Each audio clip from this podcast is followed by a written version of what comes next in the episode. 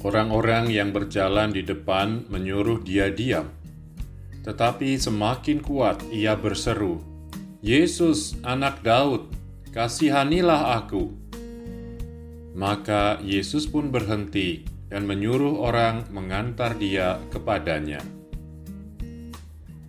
Teman-teman yang dikasihi Tuhan, tahu nggak siapa yang diceritain teriak manggil Yesus tadi?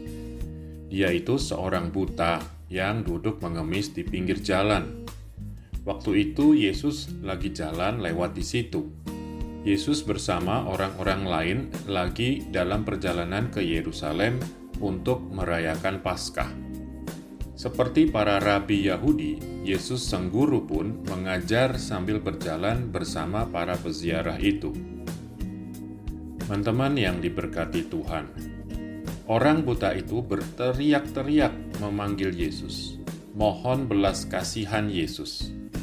Orang-orang nyuruh dia diem, soalnya teriakannya ini bikin suara pengajaran Yesus gak kedengeran.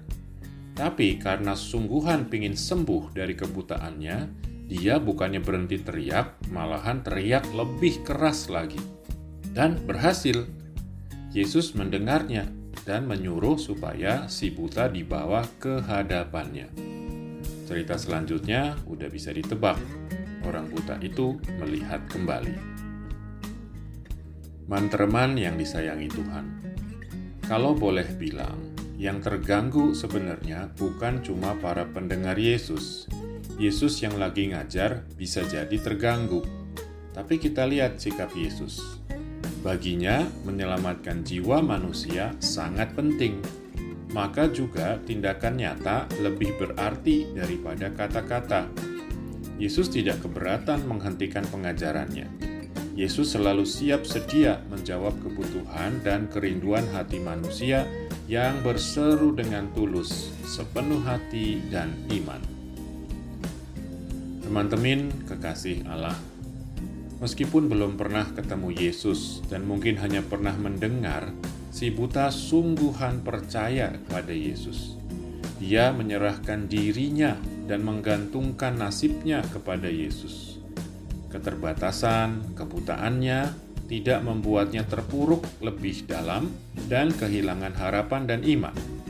Justru sepertinya hal itu menjadi motivasi besar kepercayaannya kepada Yesus itu juga yang menjadikan tekadnya kuat dan tak terkalahkan oleh kata-kata orang yang dalam tanda kutip merepresinya.